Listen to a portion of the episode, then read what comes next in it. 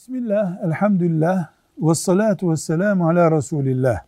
İstihareden sonra iyi sonuç görememek, o istihareyi yapan Müslüman açısından, yani onun iyi bir Müslüman olmadığını gösteren bir işaret sayılabilir mi? Asla böyle bir şey olmaz.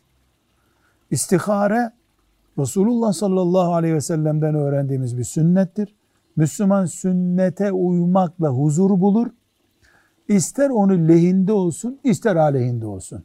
İstihare yapınca muhakkak yapılmasını istediğin tarzda bir sonuç alacaksın diye bir şart yok. O zaman istiharenin bir anlamı olmaz. Eğer istihare kalbine bir soğukluk getirdiyse o onun için bir nimettir. İstihare kalbine bir huzur getirdi, arzusu arttıysa o onun için bir nimettir. Bunun Müslümanlıkla, iyi insan olmakla veya olmamakla bağlantının bağlantısının kurulması çok yanlış bir şey. Velhamdülillahi Rabbil Alemin.